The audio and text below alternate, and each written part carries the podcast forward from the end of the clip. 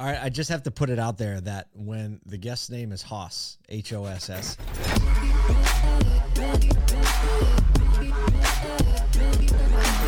This is Auto Collabs. my expectations are already through the roof. They're super So high. high. super high. I saw his profile photo, had a bucket hat on that Ready thing, to and I go. was like, "Hello, it's gonna be a real podcast." Like, It- imagine the confidence level that one must have in order to, like he does, pull off the name Hoss. Like, if my name was Hoss, you both you would be like, right. You wish. Yeah, you wish. Yeah, exactly. You wish. write that. Write that on your. Starbucks cup. Yeah, and then I would cower. I'd be like, you're right. uh, uh, you know, it, automotive is definitely an industry that I would say is full of characters, I, and probably more than any other industry I can think of, aside from maybe like entertainment.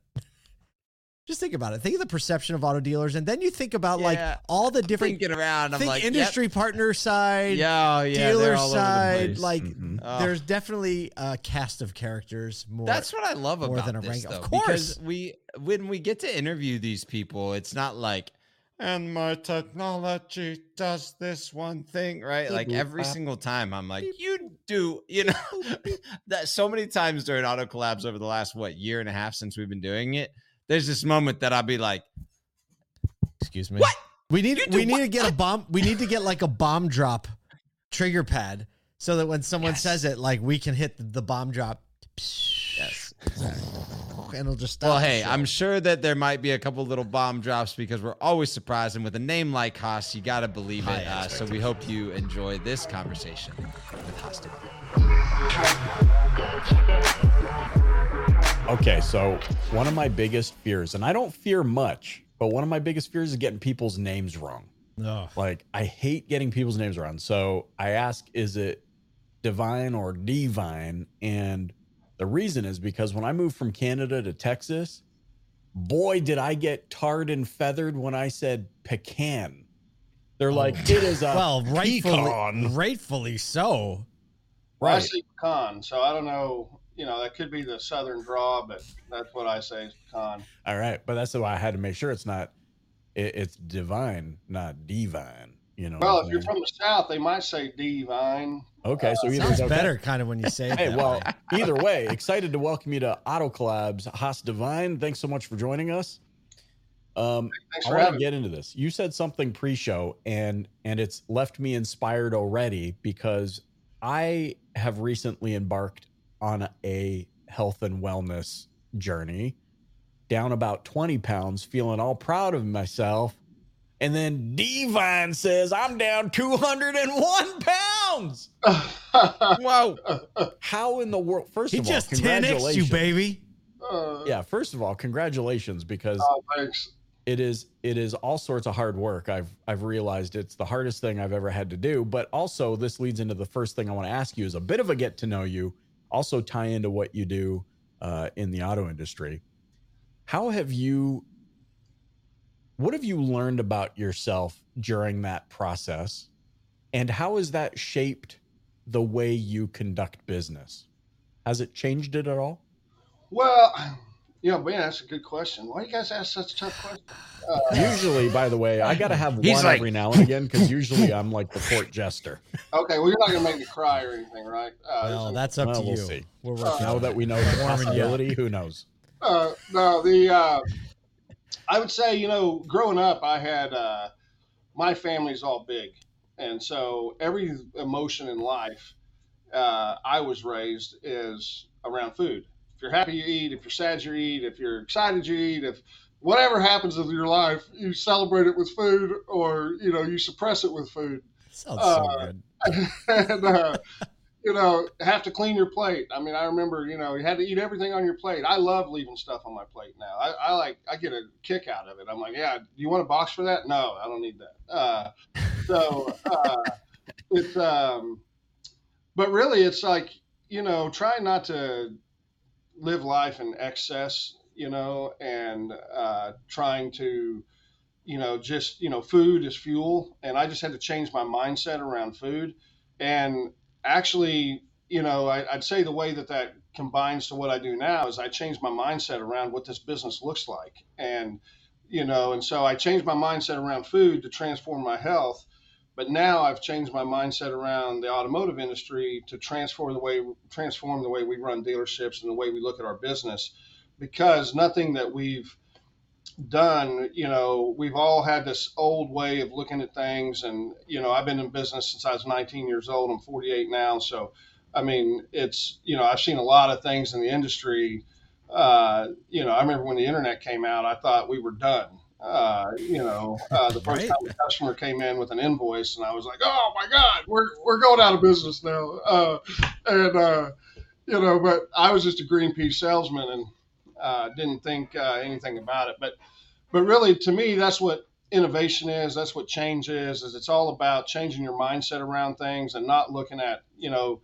You've heard the story, and I think uh, I don't know if you've heard it, but I'll tell it real quick. It's but you know, there was a little girl who asked her mom at Thanksgiving, "Hey, mom, why do we cut the turkey in half and put it in uh, the oven?"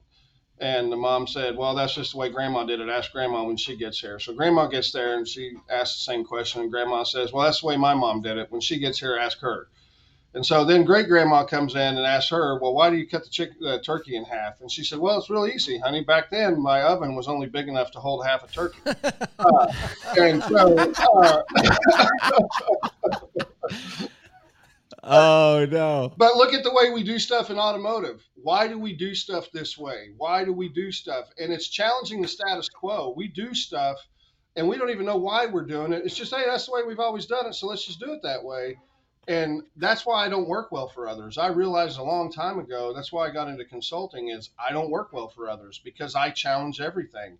And so the Huh. best way to do that is to challenge this industry and say, hey, there's a better way of doing business. I I remember the very I was a green pea salesman. I won't say the dealer's name, but I remember, you know, we used to have those screamer pencils that we would send out to customers, you know, back in the day where, you know, I got really good at getting people to sit down, you know, and peel them off the ceiling because of the numbers we presented to them. And Been there. For sure. and I asked I asked the dealer one day, we were standing out on the pad, and I said, Hey, why do we treat customers the way we do? And I'm a you know 19 year old green pea punk, and he's like, Hoss, do you know how many people there are in Oklahoma City? And I said, Well, I don't know, 1.5, 2 million people. And he's like, Yeah, you know how long it takes to piss off one and a half million people? Uh, and and that was the way he looked at doing business. And Wow. so Wow. uh, and but you know, we deserve the reputation we got uh, back in the day, um, you know, as car guys. But today, the business is changing, and I think the internet and technology has helped our industry more than anything. Um, What is like when you think about the the the oven just wasn't big enough, right? right. Is there something that you can point to that as you've been in the industry that you've dug in and you're like, "Oh, I did find out why we did it that way and it was another like oven wasn't big enough story." Like, "Oh, it was because we had to back then, but that that scenario doesn't actually even exist anymore. So why are we continuing to do that way? Or now maybe the Well, industry it's kind is shifting. funny. You you bring up a point that so there's a there's a there's actually several things that I look at that way in our industry that says you know why why did we do it that way and when you go back you know here's an education lesson for probably a lot of people that don't know this um, but I'm a student of the business so I try to learn everything uh, that I can I'm always learning and uh, let's look at service right why do we write out why does the DMS handle ROs the way they handle ROs and the reason why is back in the day before computers, uh, when a customer came into the shop, we had little cards that we would write an RO on. And so the customer would come in, they'd say, What's your complaint? And they would say, Oh, well, this is wrong. And so they'd write a customer pay ticket on one card. And then they'd say, Oh, well, let me see if you have any warranty work. And then they'd write another card with warranty work. And that became uh, the standard that transferred over into DMSs. And that's why my software does little things different with some service stuff, is because dealers are under the impression that when they look at the financial statement and they see that you've had 1,235 customer pay ROs, they think they've had 1,235 customers in there. That's not the case.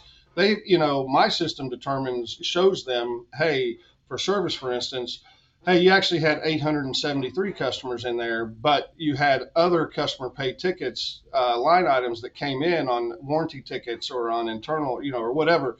And so dealers don't even understand that that what they're seeing, they're basing their business decisions off bad data, and the the the DMSs they won't go and tell them the truth. They won't That's tell so them. wild. You know what I'm saying? I love that story. That's one I didn't know.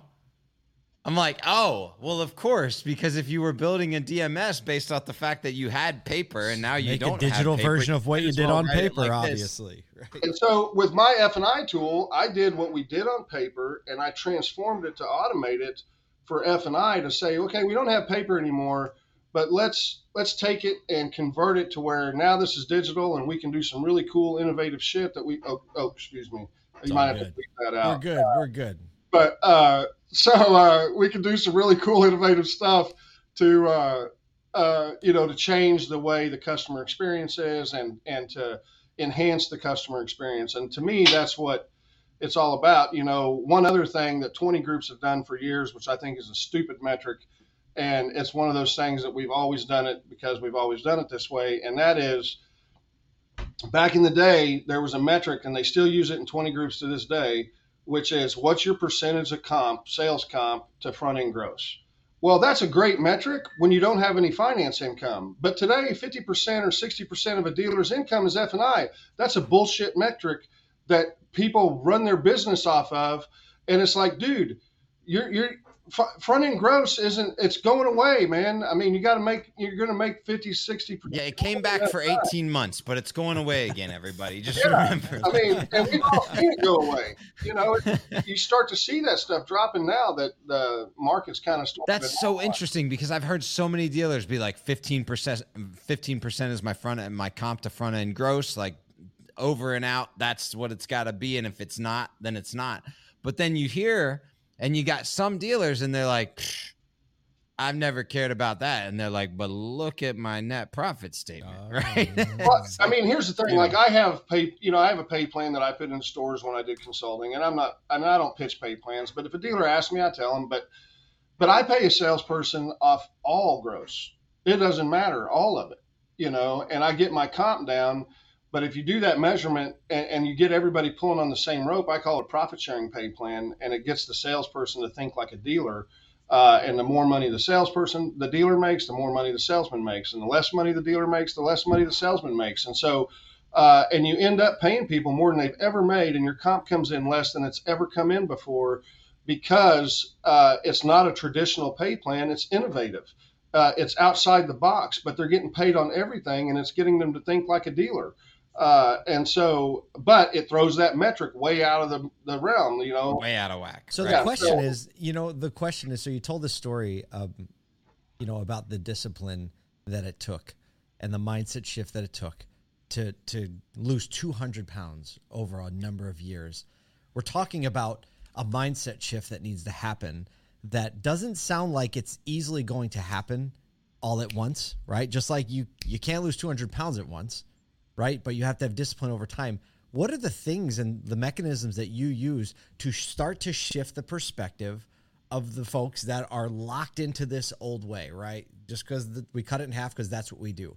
What are the things that you see work as you start to try to turn the head of a dealer? Maybe not make a wholesale change, but like, can we stair step them there? You have any experience you can share with us there?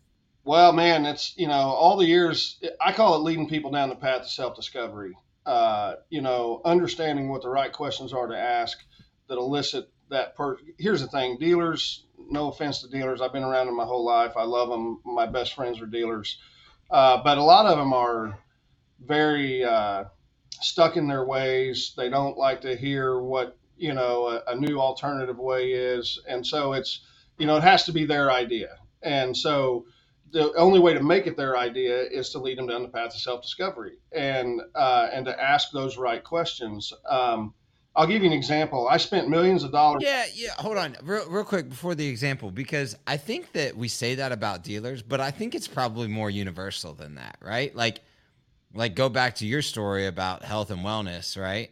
You probably could have watched like I don't know, 500 videos on why you should stop eating so much, right? But there was some level of self discovery that led you to like, maybe there's a better way, right? And I think that that's like, we pin it on people that, That's human nature. oh, is they'll what ne- you're that, you know, Well, when, when the it's, to, to elicit change, I have a saying that I've done personally, which is the pain of doing it has to be greater than the pain of not doing it. And so, you know, the pain of eating too much and being unhealthy has to become greater than the pain of eating healthy. Uh, yeah. I mean, that goes. I've, I've heard a similar statement, like when they talk about, um, you know, like um, rebel groups with small arms holding off large armies. They're like the pain of occupation has to just you have to just make it hurt more than the value of just holding the territory. Yeah, and the, the thing is, it's about that mental mindset, right? And you know, the the brain is such a powerful thing, and that's, you know, I, I love studying psychology. That was, you know, uh, something that I've I've loved for years. I mean, I have an executive coach who, uh, you know, I talk to on a weekly basis, who, uh, you know, is just phenomenal about human engineering. All my people have the ability to talk to him anytime they want to as well. Um, you know, and so it's it's all about creating that right mental mindset to create success and it doesn't matter what that success is it's but it's about that mental mindset and and how you shift your thinking uh, hold up, hold up. Because you just dropped something that was you just like you just like I I think Cirillo knows what I'm, you just were like ah, you know it just kind of spilled out of your mouth. But you were like I've got this executive coach. I talk to him weekly. But you know I made him these got everybody on my team has access to him like that, you know, you, we just do a whole podcast about that right there, right? Because it's like how many executives, general managers, owners of companies, all that type of stuff have an executive coach, get mentoring, all that type of stuff. It's the person that they believe is the best suited to make sure that their business is able to succeed and would never give their team access to that. T- what led you to that belief to go like, hey, this executive coach, you have access to him?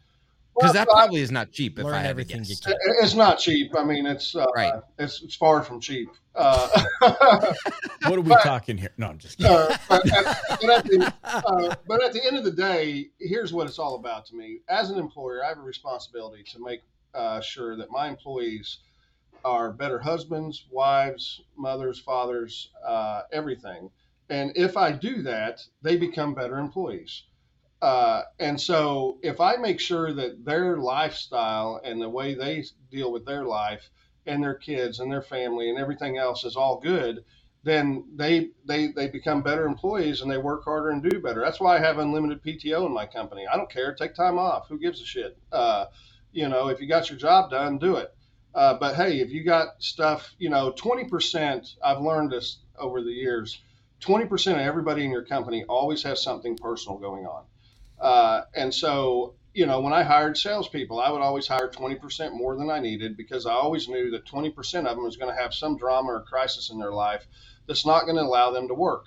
And so I, I made up for that by hiring 20% more so that I always had the full time staff that I needed. And so, uh, you know, I think letting people be them, uh, you know, I mean, I have people on my team that have ADHD real bad and that, you know, uh, sometimes kind of, you know, go off the rails a little bit and throw a temper tantrum or whatever. And I walk in and they're throwing a temper tantrum. I'm like, whoa, what happened to you this morning?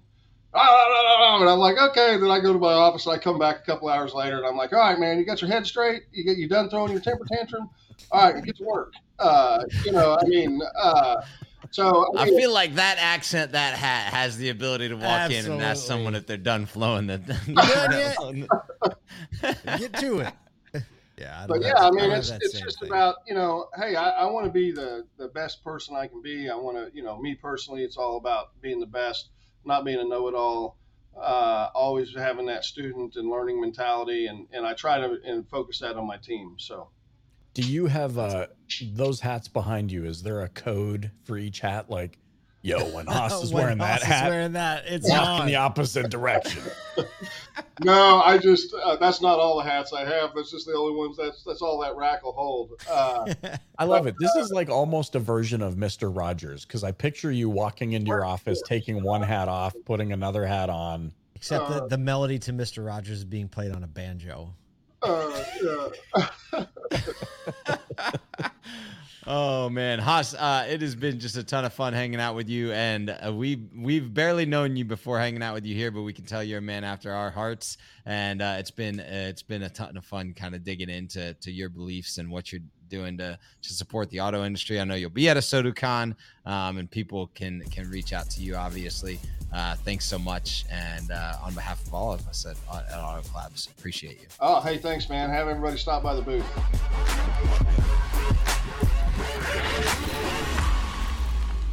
Okay, Hoss name check. Cowboy hat check. Three cowboy hats in the background check. Triple check. Trip. Uh, there's there's more. Hold on. I mean, his last name's Devine. Apologize for cursing on the show. Check. He's a gentleman. Continued to curse for emphasis. After that, check. check. Like Hoss is our new best friend. This guy He is. It's great. Hey, he and every real- time it was like something mind blowing that he said, just kept like all the other stuff, he was like so intent, and then the mind blowing stuff, he'd be like, "Nah, nah, nah, nah." Yeah. Just pull the pin, throw it. Yeah. Just keep walking. Just- like just he's know the what that guy that walks away from an explosion without flinching. He is that guy.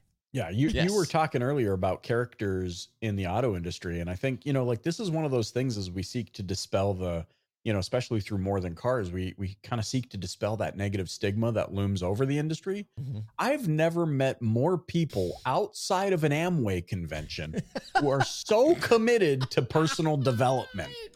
right. Like, This dude gives up his, his. He makes sure his executive coach is available to his entire staff. yeah, Uh. like what? And and I think that's the side of the industry that the three of us see regularly. It's, I've- it's a norm. It is actually and so a norm. for him, he glosses over it because he's like, "Of course, I personal develop. Of course, I want my team to elevate." Duh. And that's the story that we, you know, uh, through ASOTU, obviously, we we seek to just get out there more and more, so that more and more people realize that. Because I think if they really understood how not only do one in four Americans work in the the auto industry in one shape or form, that the commitment to growth and development and elevating people around you is bar none at a higher threshold than I've ever seen, and he's no exception.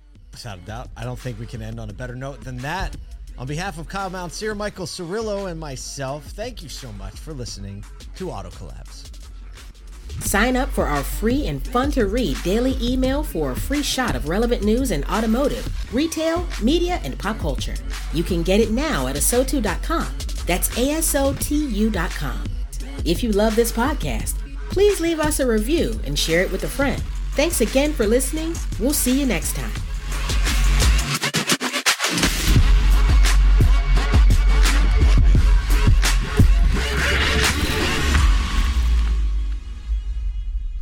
Welcome to Auto Collabs. Why are we recording? Are we rolling yet?